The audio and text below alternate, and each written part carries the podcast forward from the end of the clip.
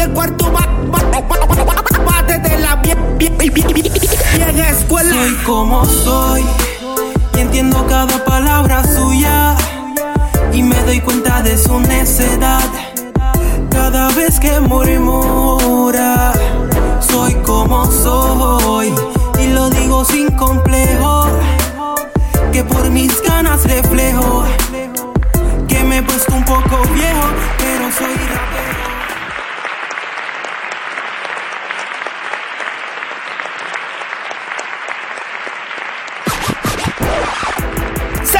Amigos.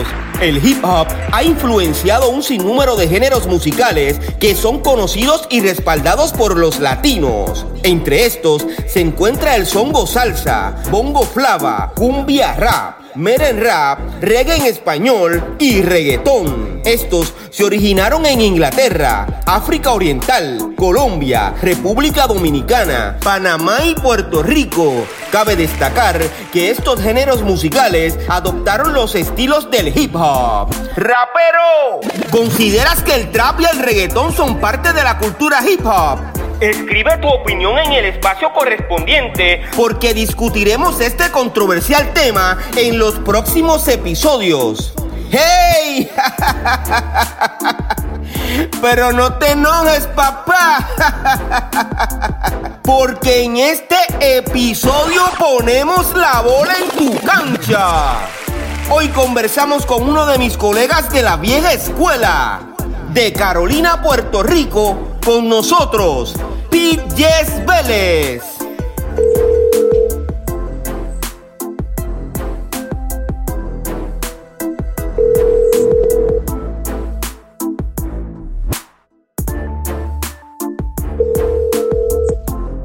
Hello. Saludos, Pete, ¿cómo estás? Hey, todo bien, pero. Todo bien, hermano. Oye, gracias por contestar mi llamada. bro. Tú sabes que no podías quedarte fuera de este podcast porque eres parte de la historia del rap en español en Puerto Rico. ¿Cómo te sientes, Pete? Yo estoy súper bien, hermano, y contento por lo que estaba haciendo ayer, por algo que viene por ahí.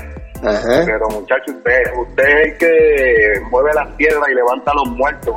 hace, hace, tacho, ¿qué? 30 años, de 31 años ya, desde que yo grabé. Todavía hay gente por ahí que se acuerda de lo que de lo poquito que hice ahí y aporté en el, en el género. Eso es así, brother. Eh, Está brutal, de verdad. Yo no sé ni cómo tú me conseguiste, muchacho.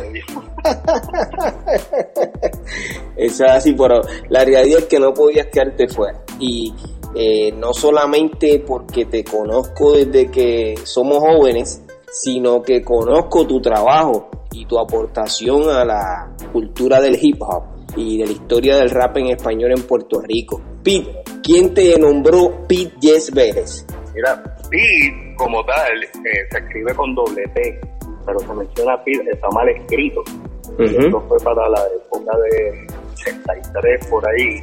Un amigo mío, Eric Rivera, que era el, como que el, el dueño, digo yo, de- del grupo FD, Fresh Excellent Dancer, fue quien me, me puso es luego, este, cuando en, en la high school, antes de grabar, pues conozco a esta muchacha que se llama Jenny Tiger, y es la mamá de, mi- de mis hijos mayores. Pues la YEX fue las primeras tres letras, el nombre de ella. Entonces, pues, por el tener, pues ya tú sabes, el enchule, el enamoramiento y demás, pues vamos, pues PJ, y entonces Vélez. Y eso era como una declaración que yo hice que en algún momento pues Pedro y Jack Tiger, yo hacer la familia pues tanto bueno. Y finalmente pues eso se dio. Wow. Y por eso es el nombre. De hecho, gracias a él es que yo conozco a Bruli, porque eh, Eric eh, bailaba con Bruli y me llevó una vez a la práctica y es que yo conozco a Bruli y eh, desde ese mismo día fue que todo arrancó. La pasé súper verdad. yo me lo, yo me lo disfruto. Ok, pero entonces tu verdadero nombre es Pedro Vélez. Pedro Vélez. ¿Y cuándo fue que tú comenzaste a cantar rap en español? Pues mira, el día que yo fui a, a- Yo no cantaba para nada. Lo que pasa es que yo siempre he sido el tipo de persona que yo hago la pregunta. Y siempre voy con, eh, declarando la posibilidad de que, oye, si me dicen que sí, siempre voy buscando por lo que puedo ganar, no por lo que puedo perder. Y en esa, esa ocasión que estoy con Eric en, en la casa de Bruli, yo, yo de presentado le digo a Bruli, oye, yo quiero grabar un disco, ¿qué yo tengo que hacer? ¿Tú, ¿Cómo tú me puedes apoyar? Y el tipo, ah, pues tú le metes. Y yo, pues dale, yo le meto. Y ahí solté como tres disparates. Y el le gustó. Y me dijo, ah, pues vamos a grabar algo, vamos a grabar algo, vamos a escribir. y nos sentamos a escribir la canción de la música. Entonces ahí estaba Eric, estaba eh, otro amigo mío, Jerry, y dijo, pues vamos a meter esta parte, que es la de poesía por poesía, melodía tras melodía. Y yo, ah, eso suena bonito, pues vamos a ponerlo. Tiempo después, yo digo, coño, pues es que eso yo lo he escuchado en otro lado. Y eso era de bass, eso es y yo como un, cana- yo como un canalla grabé eso. Y, y mire, y en honestidad, eh, no fue como que digo un, un robo o algo así malintencionado. A Bass yo lo quiero, lo admiro, para mí Bass yo siempre lo he tenido en, en un pedestal bien Ujú. alto. Wow. Como ser humano, como artista, como cantante eh, y sobre todo la parte humana. Bass es un tipo que siempre extendía la mano a todo el mundo. Y ahora, yo hablando de eso contigo, me acabo de, de acordar de ese detalle. Y, man, y la canción sonó y nosotros grabamos discos y a mi Bass nunca me, me, me ha reclamado por eso. y me está escuchando, coño, y te quiero en el alma, te quiero y te adoro. Pero, y básicamente entiendo yo que es como un tributo, tanto que yo admiro a, a Bass y se dio y esa es una de las partes más bonitas de la canción, de verdad que sí. Comienzas en la música y tu productor es Bruli MC. ¿Es correcto? MC, ese es el, el papá de los pollitos, como yo le digo. ¿Recuerdas el año en que comenzaste? Yo creo que eso, eso fue pa- a principios de los 90. eh, Ok. Fue entre 89 y 90. Ok. Antes de, de esa fecha, tú no habías cantado rap nunca. Nada. Ok. okay. O sea que tú no... eh, te digo, yo, yo soy, siempre veo la posibilidad de que yo voy a hacer algo o, o veo la meta y digo, yo quiero hacer eso y lo logro. Eso es así. Ese, ese día, cuando yo le hago la pregunta a Bruli, pues nos sentamos a escribir y demás, y él me dice, mañana ven para acá que te voy a presentar algo. Y ya, pues vamos. Y al otro día yo voy, y entonces él me presenta a Playero. Y vamos a la casa de Playero y qué sé yo, y, y Bruli le dice, haz un ritmito ahí para esto. Mira, el corito dice la música y empezamos a vacilar. Y Playero hace el ritmo, y al día siguiente nosotros vamos a la oficina de Pedro Merced por la canción, pero escrita en papel. Y Pedro Mercedes le pregunta a Bruli, "Eh, ¿tú crees que esto le mete? Y Bruli, no, eso está brutal, qué sé yo, vamos. Al día siguiente yo estoy en Ochoa grabando. O sea que en, en cuatro días fue que parió esto. Wow. Y lo bonito del asunto que te quiero decir es que, por ejemplo, Bruli no era mi amigo, yo no lo conocía para nada. Yo lo conocí este, esos tres días antes y ese caballero extendió la mano, abrió la puerta y me puso a grabar, que fue una locura. Wow. Yo ah, súper agradecido, como es Gangui, este, así le decíamos los panas y, Ujú. y los familiares a, a Bruli, le decimos Gangui. El tipo me abrió la puerta de su casa y es como el- sin ningún tipo de, de interés como tal, el tipo me puso a hacer su igual. Eso Eso, es muy poca gente lo hace. Eso es así. Te dio la mano y te hizo parte de, de una historia. Esa fue tu primera canción, la música. ¿Puedes cantar un poco de ese tema? Ya lo digo que casi ni me acuerdo, muchacho mío. Eso era la música. Nuestra vida siempre sana es la movida que siempre me agrada, pero hay mucha gente que desean cantar. Por eso yo quiero demostrar mi rima brilla. Ahí sigue, más o menos. Si, la- si se la pregunta a Bruli, Bruli se la sabe de memoria, una cosa bien brutal. Eh, quiere decir que la música eh, la escribió Pete Vélez y quién más. Y este, en ese momento, pues el para nosotros, Jerry, que vino con el, con el invento ese de, de la lírica de bass. Y pues sí se puede decir que entre, entre los tres, los ritmos y eso, la producción la musical le hizo playero. En, en ocho estudios, muchachos, que eso es- yo llegaba allí, eso era un- una bendición, tremendo estudio. Ok, me dices que, que ese tema lo grabaron en dónde? En Ochoa Estudio. En Ochoa Recording. Eso es... Eh. ¿dó- ¿Dónde queda Ochoa? Eso estaba en Atorrey, En Atorrey. cerca de lo que era la antigua este, plaza acuática, por ahí detrás. Ujú. Wow, eh, Pete, y cuando tú de la nada ya apareces en un estudio eh, como ese, Ochoa Recording, ¿cómo te sentiste? No, muchacho, pero como de seis pies de alto, del pecho inflado. y la cuestión fue que en, en, en tan poco tiempo me rodeé de personas pues que yo conocía de, pues, el nombre de la calle, como Juli, eh, Vico. Yo me acuerdo eh, que en, en esos días fuimos también a, casa de Vico y Vico también nos, dio la mano, porque para ese tiempo Bruli y Vico eran cuñados. Y Vico también dijo, no, este, te digo, puertas abiertas. Gente que yo pensaba en esa época para mí pues inalcanzable. Y decía, cacho, que rayo yo aquí en la conferencia gente, pero todo puertas abiertas, de verdad son unos seres humanos brutales. Además de eh, la música, ¿qué otro tema incluía el single que grabaste? A mí me gusta mucho el house music y entonces yo decía, pero si combino entonces la forma de, de rapear con el house, no hace hip house. Y entonces pues grabé algo que se llamó Yo tengo el, el mando en hip house. Que, entonces el disco se componía de estas dos canciones cantadas y eh, su versión este instrumental. Okay. Pero eso sí la escribí yo solito. ¿Recuerdas cómo dice ese tema? Sonaba algo así como que yo tengo la gente amarrada a mi estilo, yo tengo la gente gozando conmigo, y es que yo tengo el mando en hip hop. Y ahí playero se volvía loco a escrachar. Para esa época, eso era un palo. Wow. La canción está dirigida básicamente para aquella época a los que le metían al house music bien duro. Okay. La gente bailaba con esa canción, una cosa brutal, brutal. Okay. ¿En, qué, ¿En qué fecha fue que lanzaron ese tema o ese single? Yo no tengo la fecha clara porque para mí que fue en el 1990, pero aparecen como récords y cosas así que fue en el 91, pero en honestidad yo no tengo la, el dato. Okay. Yo sé que yo salí de, de, la, de la, escuela de, de la Kodak, Carolina, porque veíamos la posibilidad de meterle bien duro a esto de la música. Entonces yo me voy por estudios libres. Y por eso es la confusión mía en las fechas, porque se supone que yo me graduaba una, en, en, una época, pero me gradué antes. Y por eso es que no con el revuelo de la música, pero de verdad no, no recuerdo el dato exacto de la fecha. Oye, hace unos días escribiste donde entrevisté a MC Base. Entonces, eh, sí. tú eh, indicaste que Sin Compasión fue grabada en la sala de tu casa. Háblame un poco sobre, sobre eso. Eh, pues como el, el, grupo siempre era Bass, estaba Jerry Rivera, que te digo que, que me dio la, la, letra de Bass, y yo siempre nos pasábamos juntos, era un, un, grupo bien unido. Y Jerry se compró un plato, es un MK2, y entonces me dice, vamos a llevarlo para tu casa, que tu mamá no está, porque aquí no me dejan grabar mi mamá, y vamos a, a llevar el plato y qué sé yo, y un micrófono de esos de cable bien viejo, con la cabeza esa metálica, este, y sin headphone y sin nada, eso era como que pongo una pista ahí y y rompió a, a cantar y, sacó el tema ese de Sin Compasión en la sala de mi casa. Después yo entiendo que se lo llevó a, a Tito y Joel, que eran tremendos jockeys para la época, y yo le pusieron los escacheos y, y, demás. Pero cuando, cuando escuché el podcast, me vino eso a la memoria, me acordé yo, pero acá Sin Compasión, soy el la nada.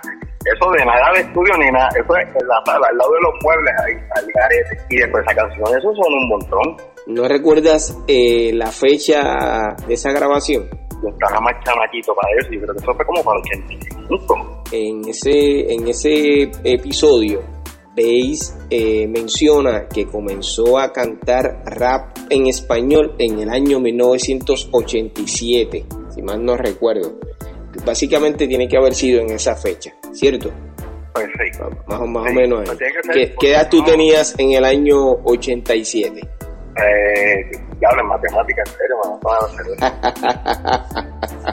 no sé. Bueno, pero estabas en la superior. Yo, eh, yo salí en el 73, que nací en el 73. Eres menor que todos nosotros. Yo tenía 14, 14 años, sí. sí. Yo tenía 14 años y cuando yo grabo, entonces yo tenía 16 pues sí, pues fue, fue entonces para esa fecha, para el 87, por ahí, 87, 88, sí. Ok, antes del año 1990, tú no habías cantado rap en español, pero ya habías entrado de alguna forma u otra a, a la cultura hip hop, ya sea como DJ, eh, como bailarín. Y entré dando bofetas. Cuéntame esa historia. Yo peleaba, yo peleaba mucho y siempre estaba con lo de las artes marciales y demás. Entonces, el grupo que te mencioné anteriormente, FID, los Special Excellent Dancers, ellos hicieron como que una convocatoria aquí en el barrio para buscar nuevos integrantes. Y entonces pues yo fui para allá. Y la cuestión es que pues, yo no bailaba.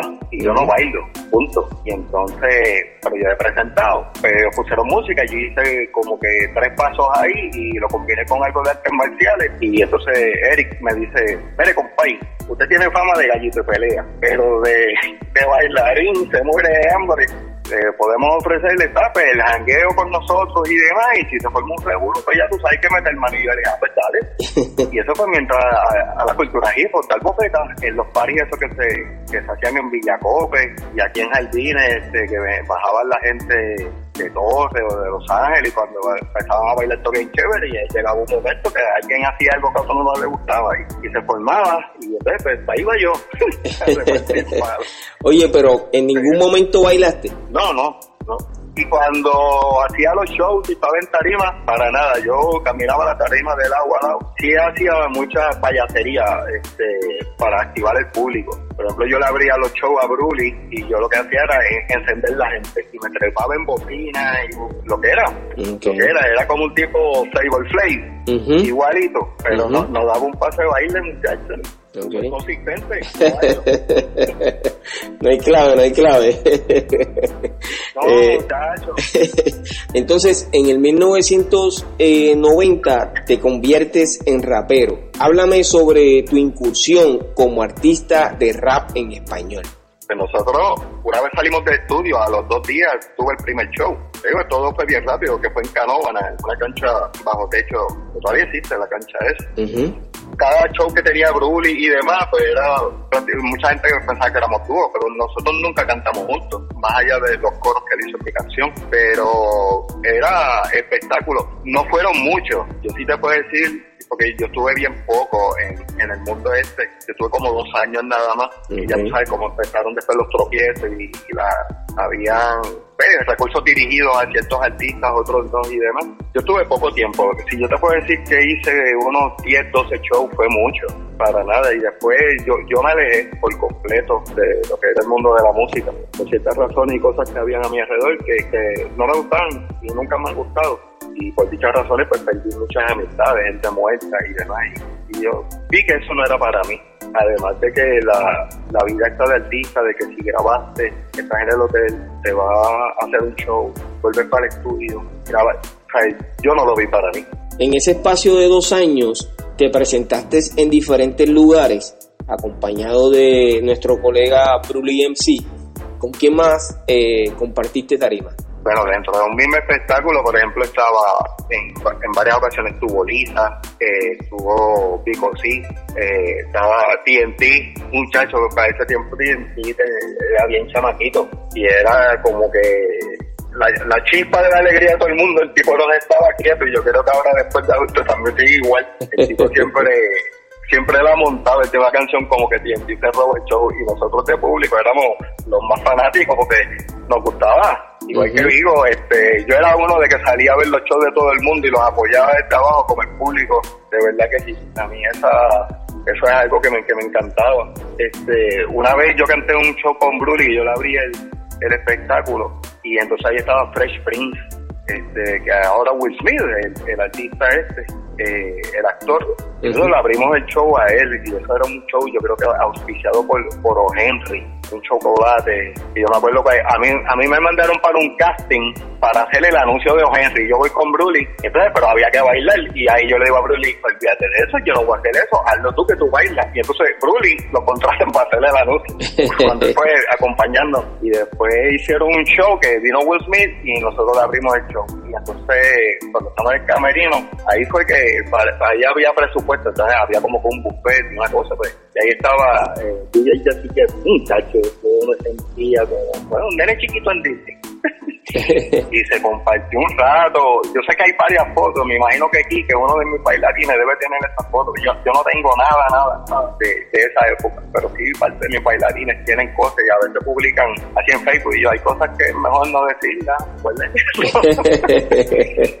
Oye, eh, básicamente... La experiencia que yo tuve con, con los compañeros artistas fue buena y siempre fue de, un compañerismo. Este, por ejemplo, Rubén, que tenía en esa época la, el espacio en, el Canal 2, también me dio la oportunidad de participar ahí. Y Rubén es mi hermano y después de muchos años fuimos, eh, hasta colegas en, un negocio que él tiene, que ya por fin está operándolo solito, pero se le dio la mano ahí con una licencia para que pudiese operar. Y es un ser humano, ya lo Rubén yo lo admiro, una cosa brutal. Como papá, ese tipo es hermano, como para él es súper papá. Yo lo admiro un montón y es tremendo ser humano. Nos dio a, mí lo que no me gustó de, del ambiente era lo que estaba alrededor. Que si los muchachos nos manteníamos tranquilos acá en nuestro grupo y eso, pero era lo que era el alrededor del ambiente que, que está en, en este negocio de, de artistas, que fue lo que a mí me desilusionó. Esto y convertirme en otra cosa. Ok, eh, ¿en qué año eh, dejaste de, de grabar como rapero? De hecho, para esa época eso fue lo único que yo grabé. Después en el 2006, eh, Cookie hace un show en San Juan donde me invitó y fue Brul y fue Rubén. Nosotros cantamos en, un local. Entonces como que ahí nos, nos volvimos a unir todos. Y entonces, pues claro, la vena me picó y dije, pues yo voy a grabar. Y entonces, independientemente, empecé a grabar con, con Chante Black MacGyver, que es de, no, de Nomad Syndicate, y con Poro Rock, este, de los de Latin Empire. Y grabamos como 10, 10 o 12 temas. Y entonces, yo tiré por, por internet o algo así, algo del disco, y, un, y una gente de, en Maryland lo escucharon y se interesaron. Y entonces dijeron, vamos a, te queremos filmar. Yo, pues qué cool, esa gente viajó para acá, se firmó contrato y qué sé yo. Pero es como yo le digo, eso era como una disquera Mastercard, que el tipo siempre estaba pelado, viviendo prestado, y ya no. entonces eso terminó en demanda y demás. Entonces, pues el disco se engavetó y pues, nunca salió, nada. Y ahí se quedó. Y otra vez más, pues yo dije, pues otro cantazo más en la música, vamos a reinventarnos nuevamente. Y escogí, una vez más, hacer otra cosa. Ok, entonces ponle un título a ese a esa incursión tuya dentro de la música. Pues yo entiendo que fue este, una declaración cumplida. Esto es lo que yo quiero hacer, lo probé, no funcionó para mí y escogí hacer otra cosa. En el proceso, sí, los shows y eso, te digo que sí que me los facilé, que me los gocé, un mundo. De tus colegas de la vieja escuela o de los raperos americanos, ¿cuál puedes mencionar como que fue tu inspiración? Heavy D, y de hecho físicamente nos parecemos, en paz descanse, este, Heavy D, y el otro que yo admiraba mucho era el de el de Boogie Down Production. Para mí ese tipo abría la boca y tenía un power, una cosa brutal. Después de eso, pues claro, este, Eric B. and Rakim, eso para mí esos tipos eran otra cosa, básicamente eran ellos, Public Enemy.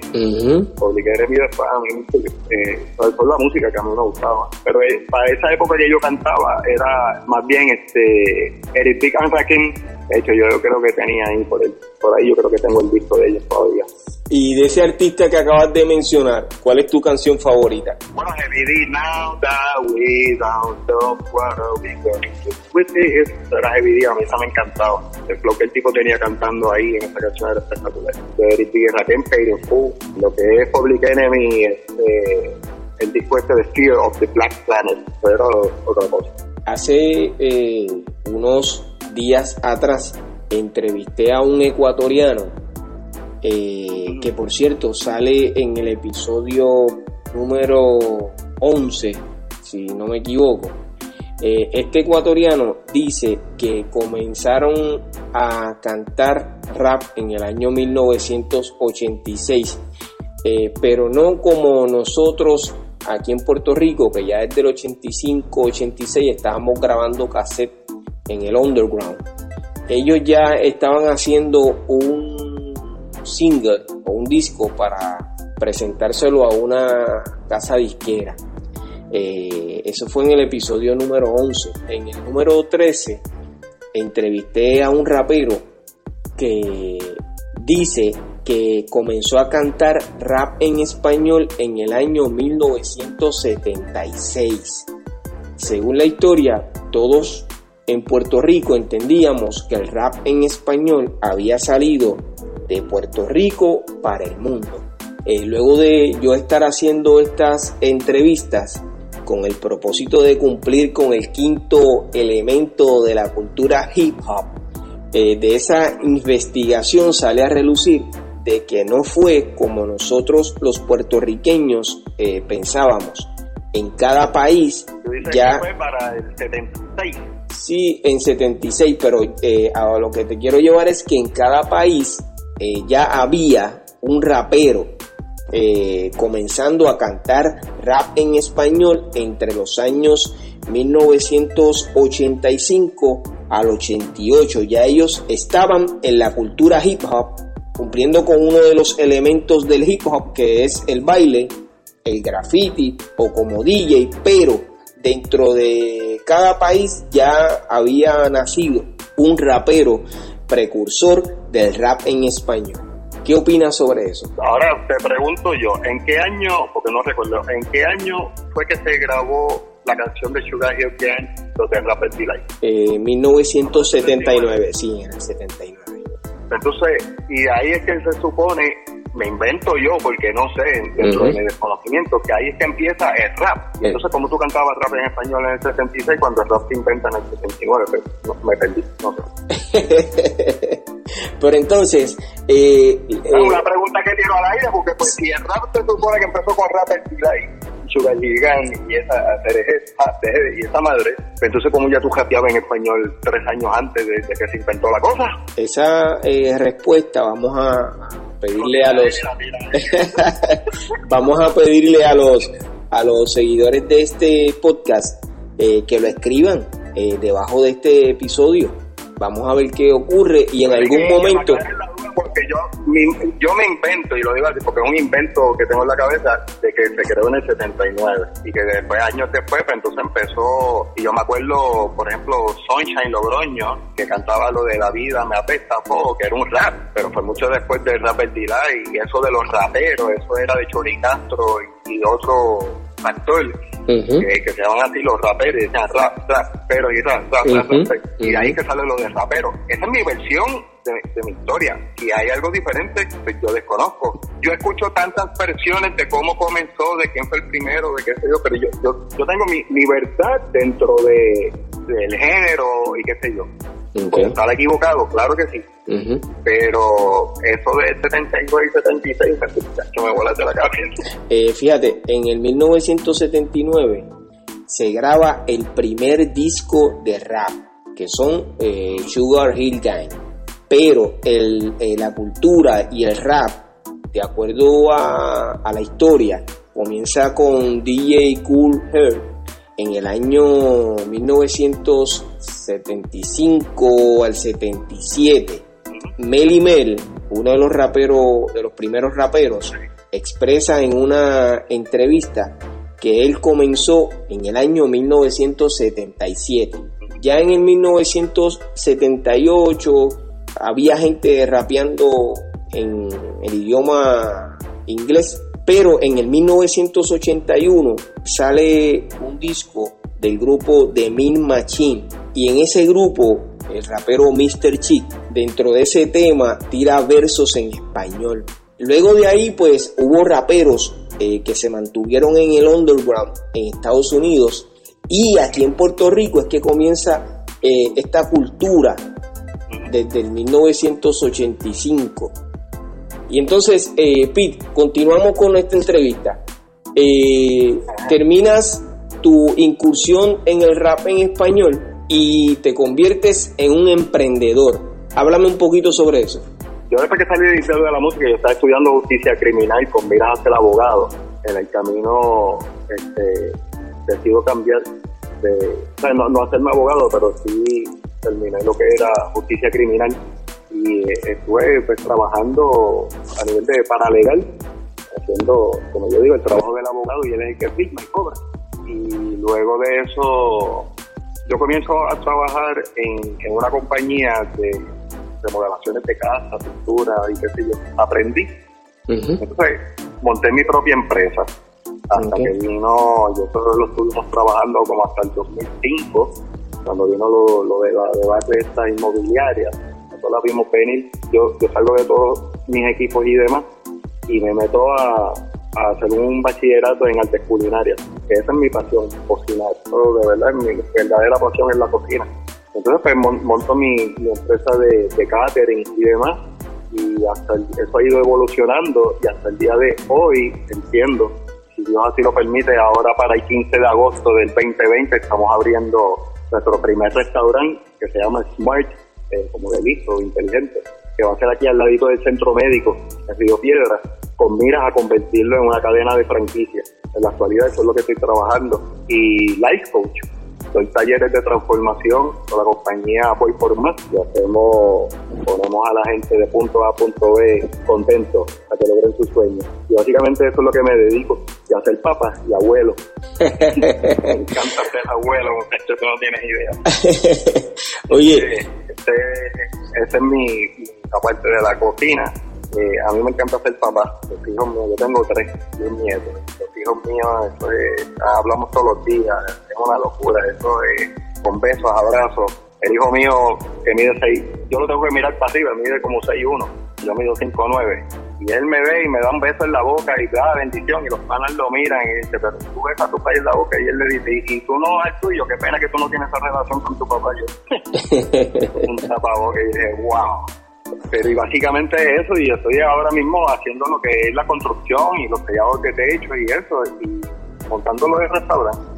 Yo en el 2014 abrí una fábrica de alimentos congelados veganos. Nos fue muy bien, estuvimos en todos los supermercados y en todas las tiendas, nos fue muy bien hasta que pues, cuando vino María la fábrica me la, me la destruyó. Y el volver a, a reiniciar costaba tanto y tanto y, y entonces pues ahí es que entonces viene la idea de lo del restaurante. Pero al yo tener la licencia de manufacturero, Rubén DJ, él incursionó en, la venta de miel de abeja, este, aceite de coco y un montón de productos bien buenos. Pero él quería montar una fábrica, pero no tenía la licencia. Entonces yo le digo, bueno, yo tengo la licencia, utilizo mi licencia. Y gracias a eso él puede operar hasta hace, a principios de este año, 2020, él logra sacar su, su licencia de manufactura y tiene la fábrica a palo, el tipo no da abasto, es una cosa, y los productos están en todos los supermercados, es una historia de éxito. Y siempre apoyando a otros, yo te digo que tú vienes y yo te digo que tú necesitas, ¿cómo te puedo apoyar? Y a ti. ¿Qué título le pondrías a la historia de tu vida? Perseverancia, reinventarme, no importa qué, me, me reinvento, busco, busco la forma o manera de que los míos y yo estemos, estemos bien pero eso, es perseverancia más que todo. Si algo no funciona, que si yo pues vivir la experiencia, saco lo mejor y lo aprendido de ella, lo que no funciona, lo desecho y sigo para adelante. Excelente. ¿Y qué palabra te describe mejor? Puntual. No hay tipo más chabón con el horario que yo. Y si tú me dices a las 8, ay, yo soy una hora. Puntual de verdad. Eh, tenemos eso, al igual que otras cosas en común eh, yo soy igual. Sí, mira que me enteré que fuimos establecidos. Sí, sí, sí. Y mira qué cosas tiene la vida. Estudiaste justicia criminal y yo me gradué de justicia criminal. Tenía el mismo pensamiento que, sí, el mismo pensamiento que, tuviste tú. Eh, eh, soy coach empresarial y de vida.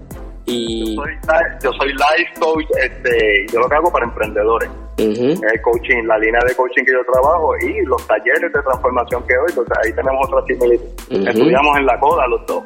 Sí, sí, una cosa impresionante y rapero, básicamente cantautor, es parte de la vida, la vida es, así es el universo, te une con personas que tienen el mismo pensamiento eh, que tú o tienen las mismas metas, así lo he aprendido yo.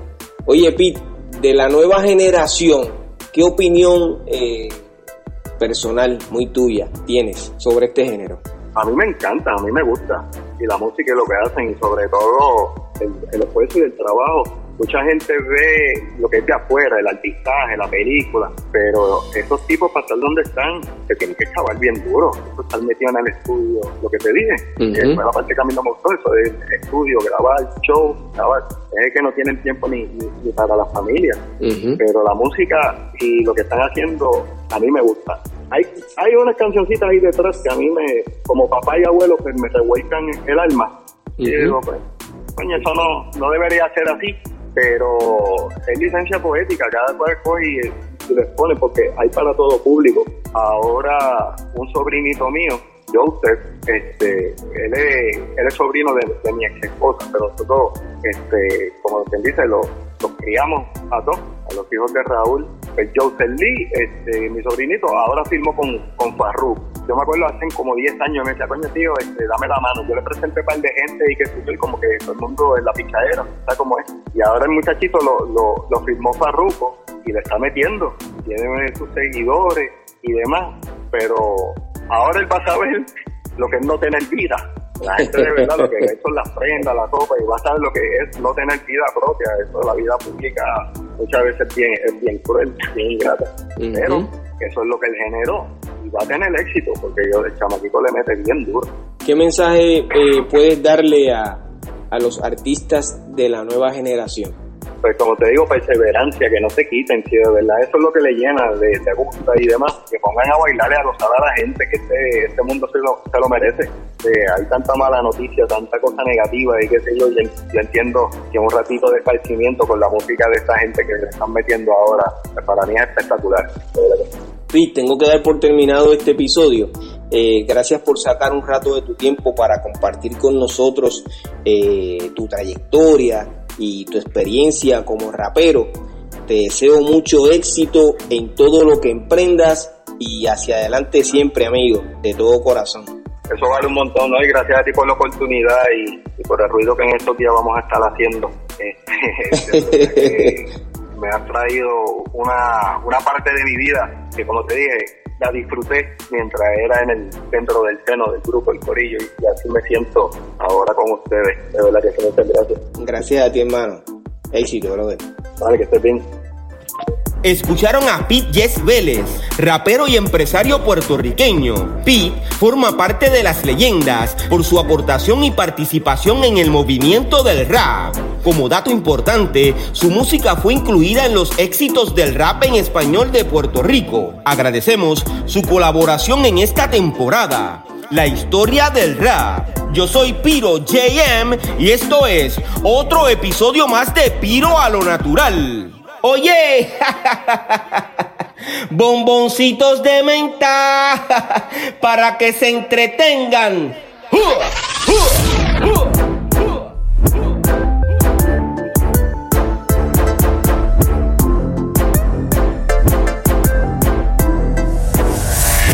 Soy como soy y entiendo cada palabra suya y me doy cuenta de su necedad cada vez que murmura. Soy como soy y lo digo sin complejo. Que por mis ganas reflejo que me he puesto un poco viejo, pero soy rapero.